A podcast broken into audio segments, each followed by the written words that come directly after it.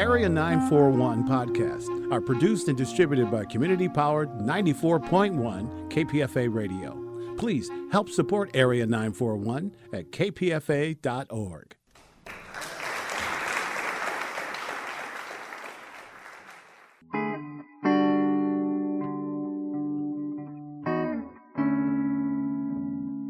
This is the Area 941 Radio Wolinsky podcast. I'm your host, Richard Wolinsky. We're talking about books, about theater, about film, and sometimes about politics. Most of these interviews were originally conducted for KPFA's Bookwaves program and its predecessor, Probabilities. Tony Horwitz, who died in 2019 at the age of 60, was a master of the nonfiction form. In books like Confederates in the Attic, Blue Latitudes, and A Voyage Long and Strange, he turned his research and his own personal searches into narratives impossible to put down. His work with Civil War reenactors led him to the story of John Brown, and in his 2011 book, Midnight Rising John Brown and the Raid That Started the Civil War, he took a closer look at the Civil War, at abolitionists, and at the war against slavery this interview was recorded at his hotel on November 12, 2011, while he was on tour for Midnight Rising. Tony Horwitz, while working on Confederates in the Attic, you got to Harper's Ferry with reenactors, and suddenly there was a little brain tick. What led you back to writing about John Brown after 10 years and the raid on Harper's Ferry? I hadn't really plan to, to go back to the Civil War to tell you the truth. I'd moved on to other areas, but I, I kept being tugged back to this story. You know, this incredibly dramatic prelude to the Civil War. And I think there's a problem with the Civil War. We tend always to focus on that 1861 to 65 period and still don't probe enough how this war happened in the first place. How was it that Americans came to slaughter each other by the hundreds of thousands? And I, I thought John Brown and his raid would be a way to explore that. Okay, you finished A Voyage Long and Strange which was kind of an exploration, modern day exploration of what happened somewhere between Columbus and the Mayflower. And you're looking around for another book. Was there anything specific that triggered it? Had that been in the back of your mind, you said, now I'm going to tackle it? Uh, no, for me at least, books don't come about in that sort of conscious a way. Um, it was really my wife, who's a historical novelist, Geraldine Brooks, and she did a novel, March, about the uh, father in Little Women. And while researching it, uh, she came across this group called the Secret Six, who were these New England reformers who were involved in supporting John Brown. And she kept sort of nagging me, "You should, you should really research these guys. There's not much uh, been written on them." And in a way, to get her off my back, I did and they're wonderful figures. They're sort of tortured idealists. They're more uh, her kind of character than mine. And they really led me back to Brown, who is this tremendous man of action. And when I began reading about him again, I thought, yeah, that's that's the direction I want to go. Your previous books have all been kind of uh, your own reenactment of reenactments. Uh, and you put yourself in them. This one is different in that it's pretty much a straight history book. Was that just something that arose out of the material? At what point was that decision made? Were you originally going to kind of try to retrace John Brown? Mm-hmm. Yeah, it's it's a bit of a departure. Uh, there's very little me in this book. Uh, not much in the way of antics. I, I do a little bit of marching on the ground, etc.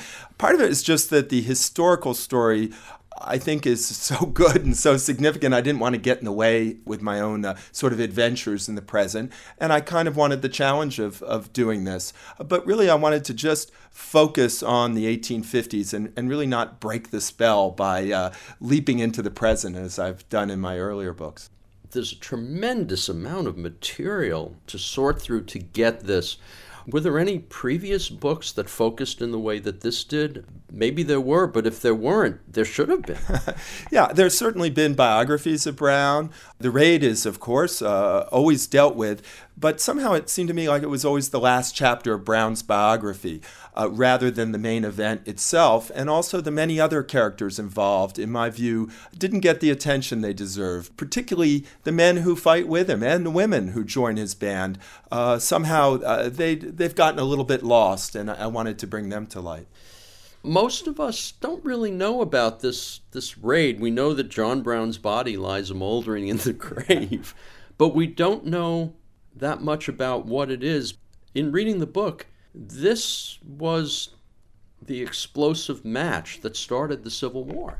Yeah, there's really this tension building throughout the pre war period. It's sort of like kindling piling up along the, the divide between uh, North and South. And at Harper's Ferry, uh, John Brown really puts the match to it. I don't think you can say he caused the Civil War. I think some kind of uh, conflict was probably inevitable. But he, he's certainly an accelerant, and he deepens the divide, and I think uh, makes the explosion when it comes more violent. One of the things I recall is the Raymond Massey portrayal.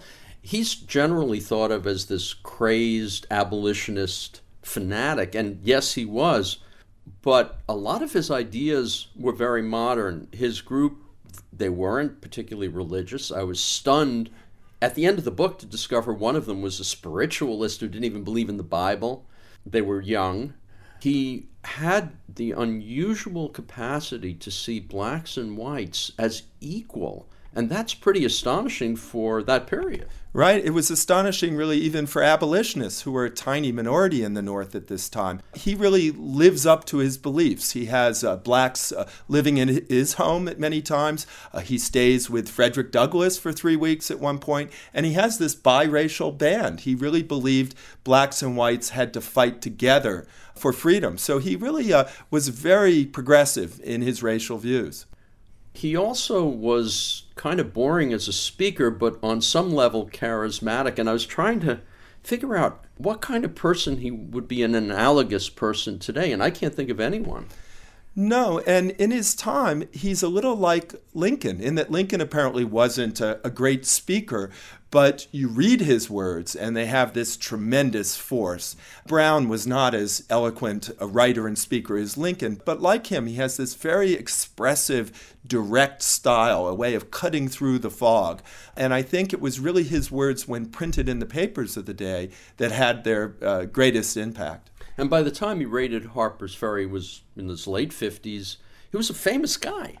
Yeah, or notorious, depending which side you are on. One of the things that's remarkable about Brown is uh, he emerges as a, a, militant abolitionist on the national scene in his mid 50s. He's often called the old man. Uh, most of his life, he's a, a, failed businessman, a really obscure figure. And then he really just explodes onto the national scene uh, in Kansas, where he uh, uses violence to resist efforts by pro slavery forces there. And that's really when uh, he becomes known. And the United States at the time, in an interview, you said that the most surprising thing was that the United States was pretty much run by the South, and people in the North had very, very little to do with what was really going on, which is why slavery was still around. One, the, the cotton economy was just huge. Uh, it was by far the nation's largest export. It's driving northern mills and, and European ones as well. Uh, so there was a tremendous economic interest. But also, the South really uh, was kind of the brasher, bullying region. It was really holding sway over, over much of Washington. And so many anti slavery Northerners felt kind of pushed around and beaten up a, a little like uh, liberal Democrats today. Why is no one standing up to these thugs? And this is what Brown does. He punches back. And the entire abolitionist movement, I guess I thought that it dated back to, you know, before the revolution. And, you know, they made the compromises. But in fact, the abolitionist movement per se just came up in the 1840s. It wasn't really something anyone thought about in this country, it was late, say, compared to uh, England. Uh, it was really the 1830s when it first emerges. William Lloyd Garrison is really the leader of this first uh, organized uh, abolitionist movement. Prior to that, efforts to end slavery focused on much sort of gentler, gradual, compensated uh, emancipation and then uh, shipping freed blacks back to Africa because they couldn't live as equals to whites. So, really, it's only for the few decades before the Civil War that this this movement arises. And it's really a, a, a marginal movement for most of that period. Until Kansas. Yeah, Kansas is one of many um, uh, moments in the 1850s where it's really an insult to the North. There are the Fugitive Slave Act, the Dred Scott decision. There are these things that just push people over the edge. Uh, and when Kansas is open to settlement and there's the possibility that it's going to become a slave state, breaking earlier compromises, it really becomes the flashpoint. Among other things, it leads to the creation of the Republican Party, which in those days, of course, was very different to today, a party uh, based on ending the expansion of slavery. Well, we've heard of the Dred Scott decision, but a lot of people, myself included, actually kind of forgot what it was. Yeah, part of my book is, is almost a primer, uh, hopefully a, a, fairly lively one, reminding us all of these things we learned in school. Uh, Dred Scott was a Supreme Court decision in which a, uh, uh, a slave was denied his freedom even though he had lived in the North. But what was shocking about it was really some of the statements in the judgment that, in effect, uh, black people had no rights that whites need respect. Essentially, that blacks uh, were never intended to be citizens or have the rights of other Americans. So it's one of many many examples of just really how uh, frustrating it was for anti slavery Northerners in this period. And the people who made the decision on the Supreme Court? Are they kind of like the Scalias and Alitos of their time? Well, they were uh, mostly Southerners. Taney, who writes the opinion, is a Southerner. Many of them slaveholders. Most of the, the presidents between the nation's founding and the Civil War are slaveholders, and ones who aren't are often uh, uh, what they call dough faces, sort of these weak Northern Democrats who were uh, malleable in the hands of slaveholders. So, uh, really, they had tremendous clout over government. Well, Tony Horwitz, were you aware of the way the South kind of has controlled the propaganda when you walked into this? Or were you still surprised by how much they controlled it as you did your research? Well, I wasn't entirely surprised in that I think uh, Gone with the Wind more the you know has done more to shape American uh, memory of the Civil War than uh, you know the hundreds of thousands of scholarly books done. And also we look back at this era through the prism of the South's loss in the Civil War, so it has this aura of underdog and lost cause. I, I really wanted to uh, overturn that and, and really show what it was like for Americans in the 1850s who couldn't see the future and how they felt. As you're doing your research, that's when you discover it isn't just John Brown, it's this huge family of his and a whole group of other people. And in reading this, I noticed number one, mostly men, because it was still a sexist society. They were mostly young and they were all good looking. yeah. the raiders he assembles in his mountain hideout near Harper's Ferry. We have photographs of all, uh, most of them, not all of them. And they are, they're a very striking, dashing band. And they are young men. I mean, they're, uh, you know, adventurous, uh, they misbehave and they spend a lot of time courting women. You know, they're risking their lives to free 4 million slaves and save the soul of the nation, and they're working that line hard with the girls. So I had a lot of fun with the, the love letters and the, you know, the, the individual stories here. And it looks as if, you know, reading between the lines, when they hung out together, they really goofed on the guy. I mean, they mm. kind of made fun of him. Yeah, I mean, most of them uh, regarded themselves as what they called infidels. He was a staunch Calvinist and really they didn't follow his religious beliefs. They weren't blind cult followers. They were, you know, individuals who shared his burning uh, conviction that slavery had to be taken on by force, but otherwise they were very diverse and he was quite tolerant of that. If you were willing to fight for this cause, uh, he might not approve of uh, uh some of the behavior, but he wasn't going to turn you out of the band. Well, I, I guess that when he did his daily Bible readings, they were sitting around cracking jokes and kicking each other. yeah, I can't. I, I can't say I, I, I, saw that. They do mock him a bit in his letters, but also his sons. He has this large family. All of his sons who who survived to adulthood fight with him, either in Kansas or Virginia, and they are also don't believe in in his religion, and they do make fun of it and talk about sort of poking each other while he's doing their you know the morning Bible reading. And the women were not exactly happy that they were being excluded either. Annie, in particular, his daughter. Well, in fact, they weren't excluded. Annie, uh, to me, is is perhaps the single most remarkable character in this whole drama. She's uh, at the time a teenager and goes uh, to join Brown in his mountain hideout uh, with her uh, sister-in-law and they act as camouflage and lookouts for the band. You know, if a passerby comes and wonders what's going on at this farmhouse, she meets them in the yard and plays the part of ordinary farm girl while the fighters are huddling out of sight in the farmhouse attic. So she's uh, intimately involved in this. She's not part of the armed raid on Harper's Ferry, uh, but this really is a family affair. Then um, we get a little bit mysterious in the actual raid. Okay, he decides he's going to do something. What he does is he takes his men, they set it up in advance, he takes his men, they march into this armory in this town called Harper's Ferry, one of the few American armories, with just 18 people pretending to be 300. Yeah.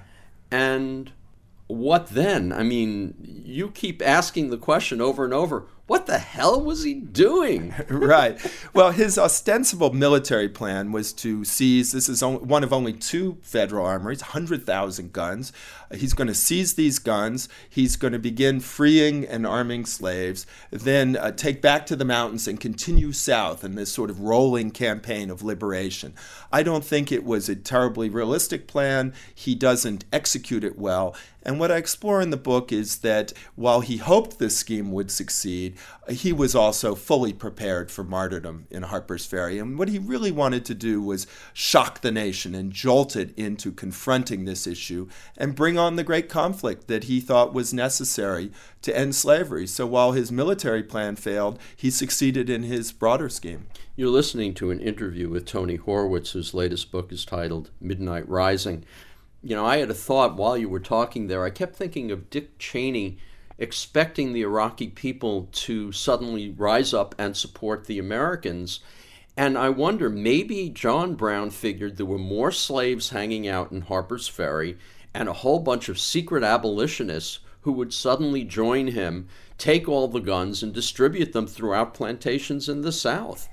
Yeah, I think again his his hope was certainly slaves would join him en masse, and also he thought that working people in uh, Harper's Ferry, which was after all an industrial town, not many slave owners, uh, that they might join him. But again, I think this uh, wasn't hugely realistic, and he also didn't prepare for it. He didn't alert slaves in the surrounding area, so they really had no way of knowing what was going on, and also were unlikely to, you know, uh, throw in their chances with these, you know, 18 abolitionists. I think they knew well the consequences of getting involved in this. Charles Tidd and Cook, I mean, they were outside and they were kind of working from the outside of Harper's Ferry, and they knew that the entire plan was ridiculous. Uh, it appears that Brown made some promises that he didn't carry through on. Now, again, these men weren't uh, suicidal zealots. They uh, they were willing to risk their lives, but I, I, don't think they were prepared for a suicide strike.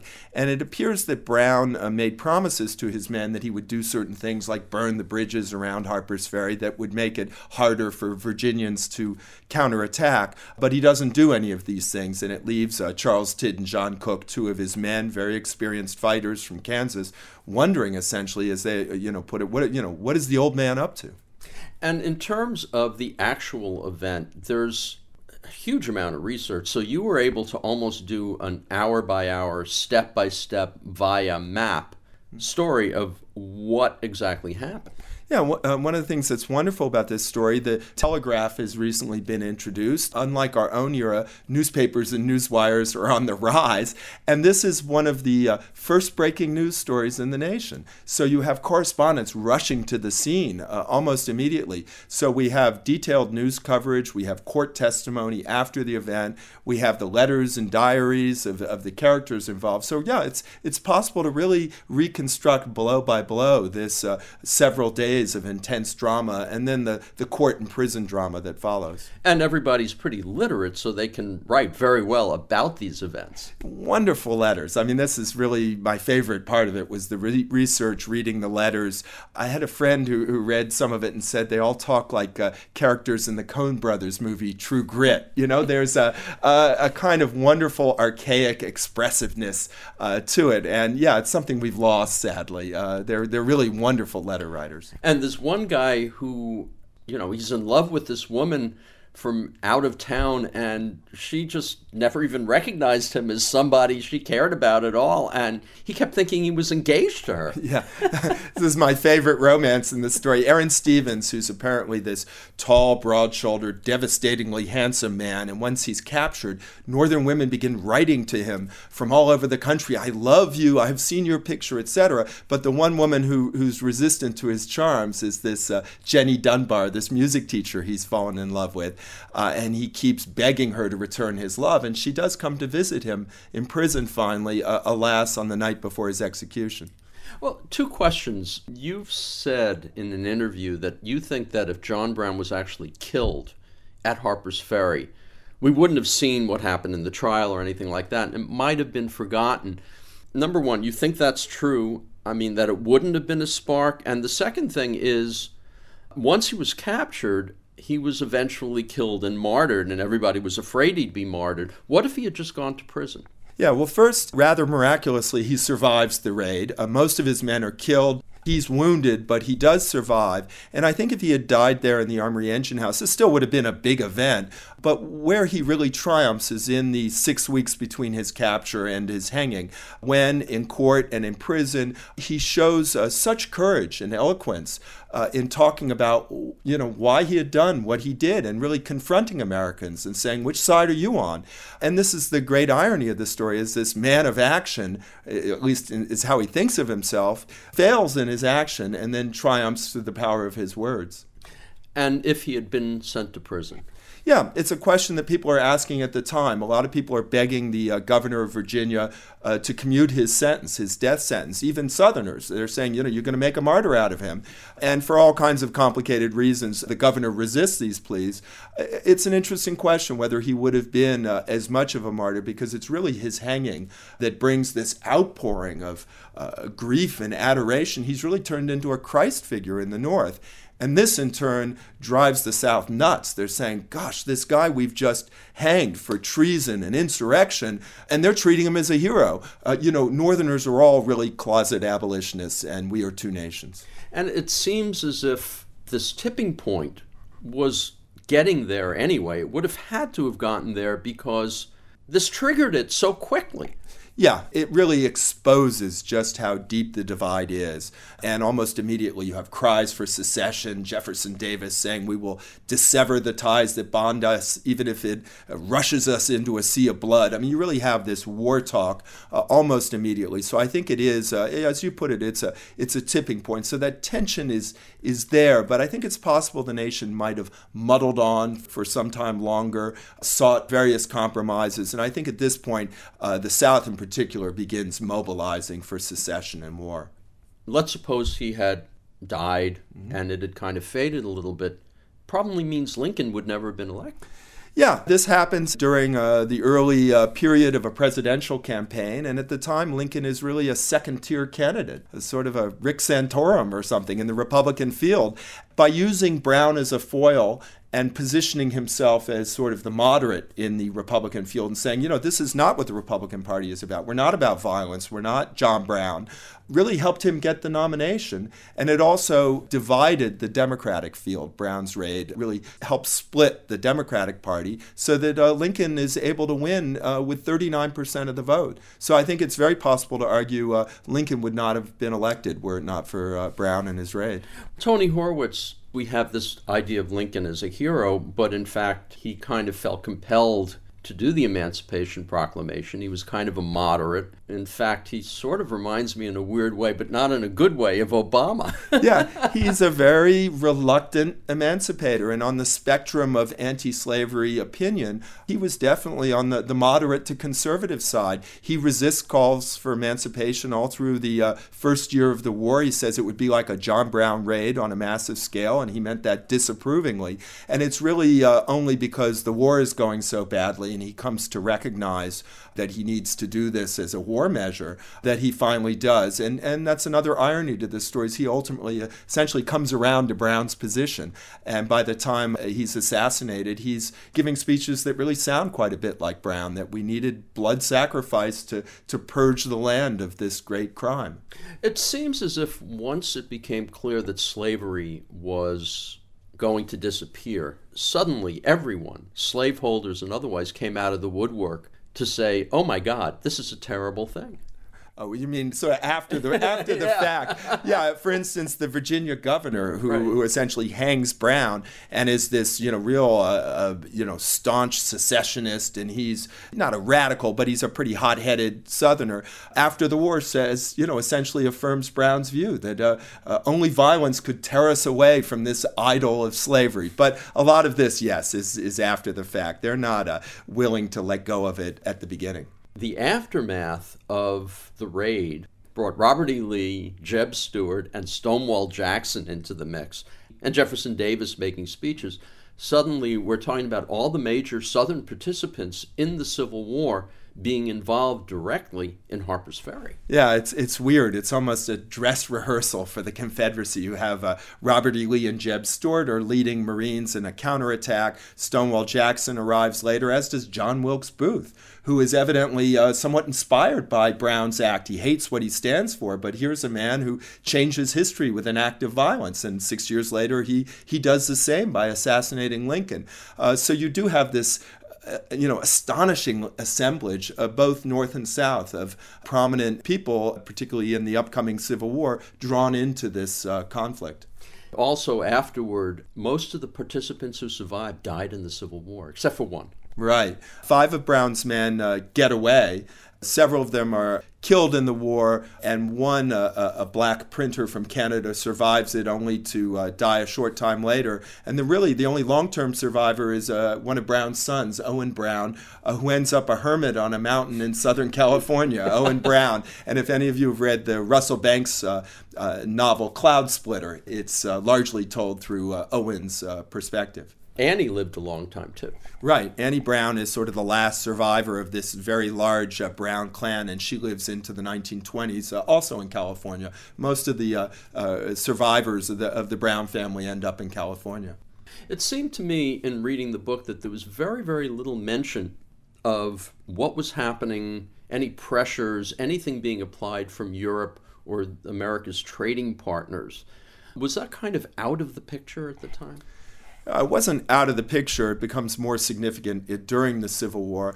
You know, England in particular is feeding off of Southern cotton. They've got very strong economic interests here. So while England in particular, but also France, there's there's strong anti-slavery sentiment and actually strong support for Brown. Victor Hugo, among others, writes eloquently in, in defense of Brown they're not, you know, meddling in in our affairs here, and so I, I think they are a little bit on the sidelines at this point. In terms of creating the book, obviously you put in a lot of material that you found. Was there anything that you would have loved to have put in if you'd kind of found a place for it? Yeah, I think as with any book, you end up throwing away uh, 95% of your research.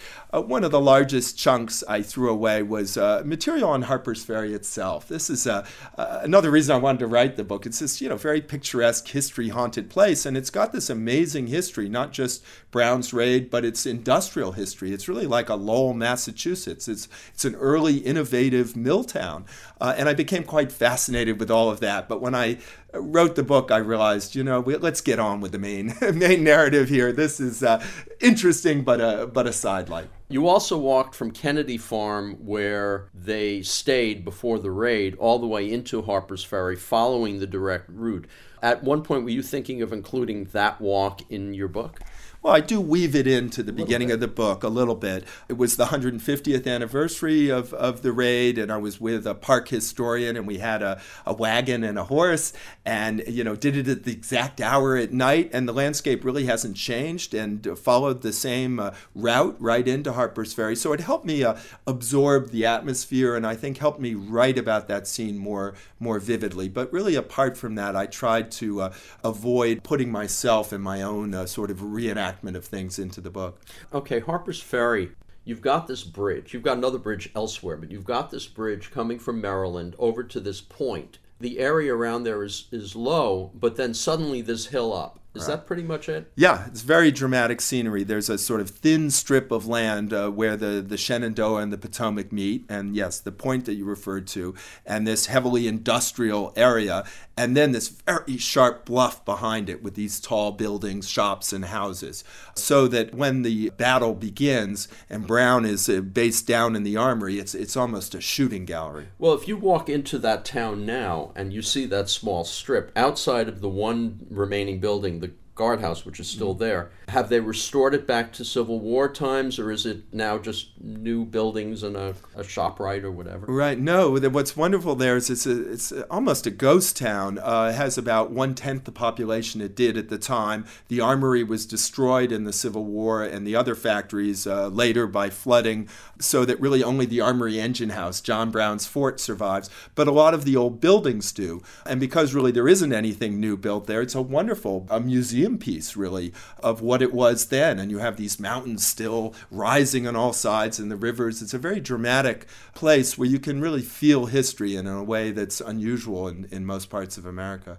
Did you go back after you did all all the work to look at it again and kind of flip out? uh, yeah, I went back to Harper's Ferry repeatedly. I'm a big believer in going to the places where history happened. I also went to the sites where he fought in Kansas, where he grew up in uh, Ohio, his birthplace in Connecticut. I think it's important to to see the landscape and understand that, and particularly with Harper's Ferry, the topography and the uh, the streets themselves are so important to the conflict that I think you really need to uh, have it all in your head as you're sitting down to write. Well, he was called Osawatomie Brown. That's what they called him, and I didn't know that. yeah, that was uh, the most common sort of nickname for him. Uh, Osawatomie was the site of a, a battle in Kansas, Bleeding Kansas, where he first came to fame, in which he had a sort of heroic stand. So it became a kind of symbol of his uh, resistance.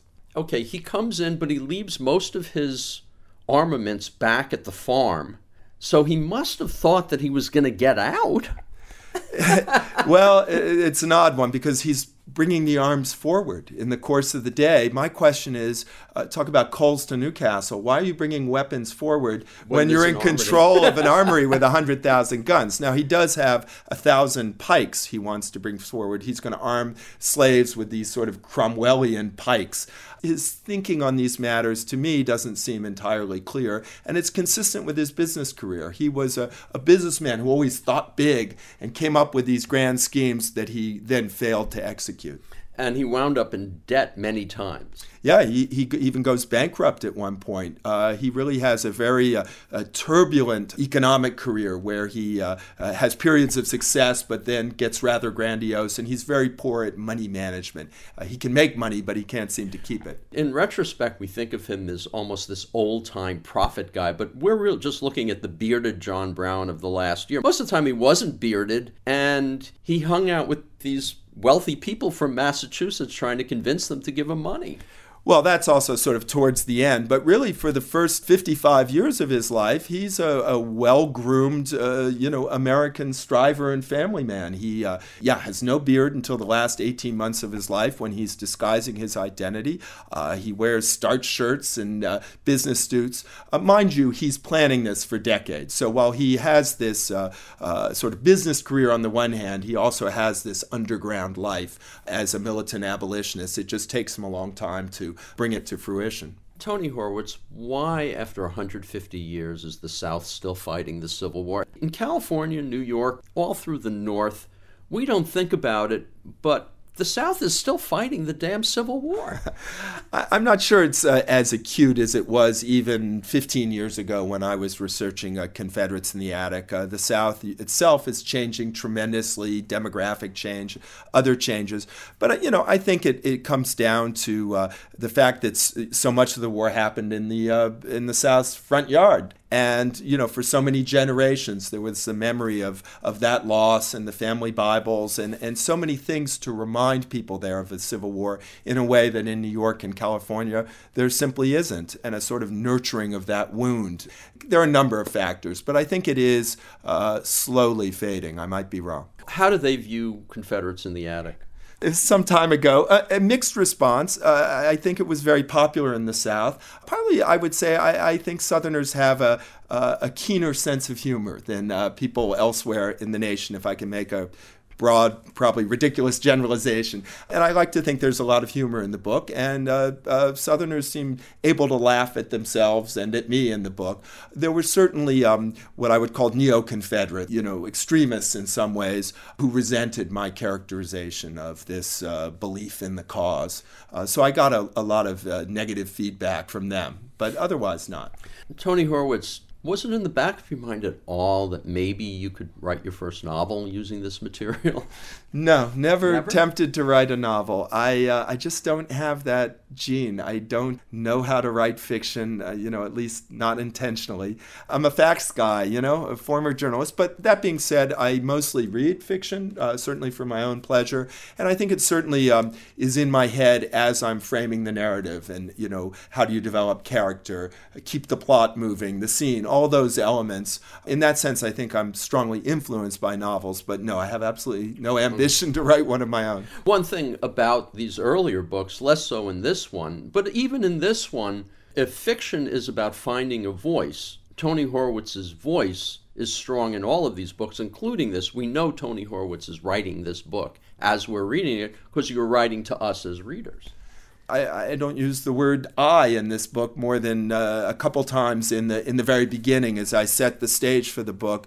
Um, that's for readers to judge. I, I did want to have a kind of consistent tone to this, uh, and also to make it a kind of tense, taut, sweaty drama that I felt was true to the events. This is a very uh, tense, uh, dramatic story, these few months of preparing for the raid, the raid itself, and, and the drama after. And I wanted to sort of see if I could uh, uh create that kind of hothouse.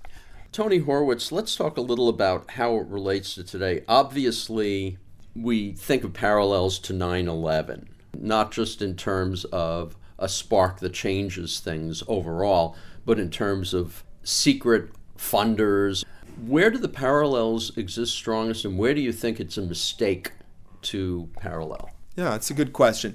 There are striking sort of operational parallels. You have 19 men, Brown and 18 others, launching what ends up being essentially a suicide strike on a symbol of American power, this federal armory, uh, that shocks the nation and, and leads it towards war. And you have these, yeah, behind the scenes secret six funders, a little like Saudis and, you know, Al Qaeda, and also, of course, Brown is a, a, religious fundamentalist. So there are those parallels, but I think it's a mistake to uh, lump him with terrorists as we've come to think of them in, in the past a decade or two as uh, sort of either Islamic extremists or domestic bombers like Timothy McVeigh, who are killing thousands of people or in hundreds in some cases, some acts indiscriminate slaughter, really. Brown wasn't like that. First of all, the death toll from his acts is, is very small by comparison.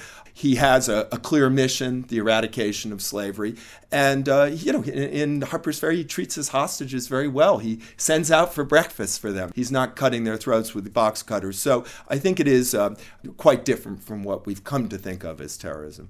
It is an act of political violence that's intended to cause shock and terror. And, you know, in that sense, it fits a kind of classical definition of terrorism. I just think that's a word that in our own time has uh, taken on a, a, different kind of meaning. And so I, I, think he's, you know, quite different from what we've come to think of as terrorists in this era. Tony Horwitz, you spent many years working as a journalist at the Wall Street Journal when the Wall Street Journal news page had a huge brick wall between that and the editorial, and that seems to have changed under Murdoch. Have you been keeping an eye on the journal?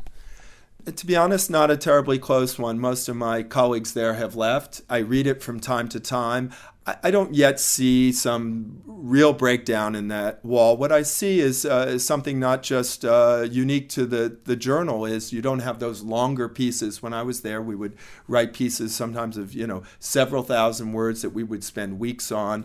You see that sometimes, but much less of that uh, really in-depth kind of reporting that organizations just don't have the resources for anymore, or they feel that readers don't have the attention span. So you know, I kind of more mourn uh, the loss of those uh, long features that we used to write. And, you know, I used to go weeks without even checking in with my office. You know, that's it's hard to imagine today. Well, it's kind of what they do at the New Yorker. I mean, there are similarities. Yeah, perhaps the New Yorker, but the New Yorker is a magazine. Uh, the Wall Street Journal was a, really almost a halfway house to a magazine. Maybe it needed to change, but I, I think there was a, a, certain fun in being able to do stories like that that you couldn't really do for any other newspaper. Uh, you know, a long feature on elves in Iceland that I wrote once, or, you know, uh, to, to cite a really silly example, along with the very serious stuff. Well, when you look at journalism today and you're looking at the feeding frenzy over the Republican nomination, you know, I mean, I didn't know, for instance, that there were enormous floods in Italy, in Liguria, in the past couple of weeks. And yet, all we heard about was some idiotic pronouncements by Michele Bachmann and Herman Cain. Uh, part of it is is simply resources, particularly overseas. I mean, I spent most of my journalistic career overseas, and you had not just the major papers, you had mid-sized papers in uh, Dallas and other places that had that had foreign correspondents out in the Middle East. Now everyone has pulled back, and there's just simply a, a lot of the world that's that's uncovered or undercovered. And the same at the state level here now. You have a lot of mid-sized papers in the country that just don't have the resources to cover what's going on in their own state. So I think that's a big part of the problem. And yeah, there just seems to be this endless appetite for, uh, you know, the, the latest idiocy, um, you know, that can be tweeted about and, and uh, batted about on cable TV. And uh, let's face it, the Republican uh, primaries are, well, not yet primaries, the Republican race is uh, providing plenty of fodder for that. Yeah, it's, it's joke fodder, though. I, I don't see it, most of it I don't see as serious. I wish it was just joke fodder. One of these people is going to be the Republican nominee. I mean, unfortunately, this is pretty serious business. But yes, we seem to uh, uh, obsess on the uh, uh perhaps uh, trivial, and it's it's entertainment. Tony Horwitz, uh, have you begun working on your next book? I haven't. Uh, usually, you have a long lag time between when you finish a book and when it comes out. I only put the finishing touches on this a few months ago, so I really haven't had that uh, chance to kind of take a deep breath. But I, would like to stay with 19th century America if I can. Well, you did work on a documentary at one point. You plan to expand out and do more work in that field? Uh, no, yeah, years ago I did a documentary about uh, Southern uh, timber workers. Who knows? Maybe if, if offered, I, you know, I, I'd sure be interested in, uh, uh, uh, you know, doing a documentary. But no, I'm, I'm pretty open. I'm, I'd just like to catch my breath and explore a bit. One final question: When you're looking around for another thing, what is it that makes you go, "This is it"? I mean, what got you to cook? What got you to the Mayflower? What got you to John Brown? What kind of thing just kind of goes, damn, that's it? Yeah, in fact, I, it's it's almost never when you're looking for something that you find it. It usually just comes out of left field, or does for me.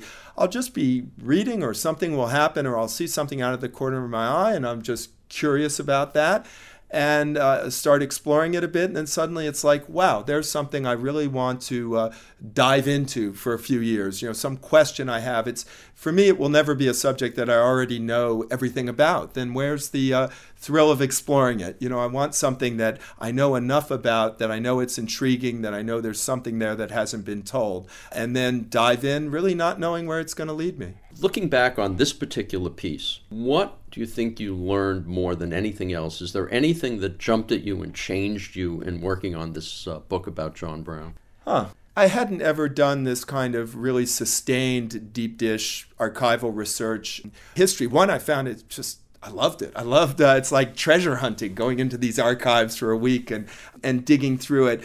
I guess just again the individuals. It's easy with the Civil War in particular to kind of lose sight of individuals because you're, you're overwhelmed by the scale of the, the death and, and everything. And to remember that in each, you know, each one of these acts, there are, you know, individuals behind it. That sounds kind of cliched, but one of the wonders of this story is that it's small scale enough that you really can burrow into each of the individuals involved and really remember you know that this is what's at stake. You know there's a lot at stake individually and collectively for the people involved in this and i don't know if that answers your question but that was one thing i came away with. Uh, well it seems that uh, in reading the book you liked some of the people like cook like john cook. Yeah i particularly like these young men who are with him who are these sort of desperate young idealists you know who are very passionate but are also human beings, you know, writing their mom and, you know, uh, writing about her apple pie and baked beans and, and writing their girlfriends. And as much as possible, I wanted to, to make you know and care about them and then sadly watch most of them get killed.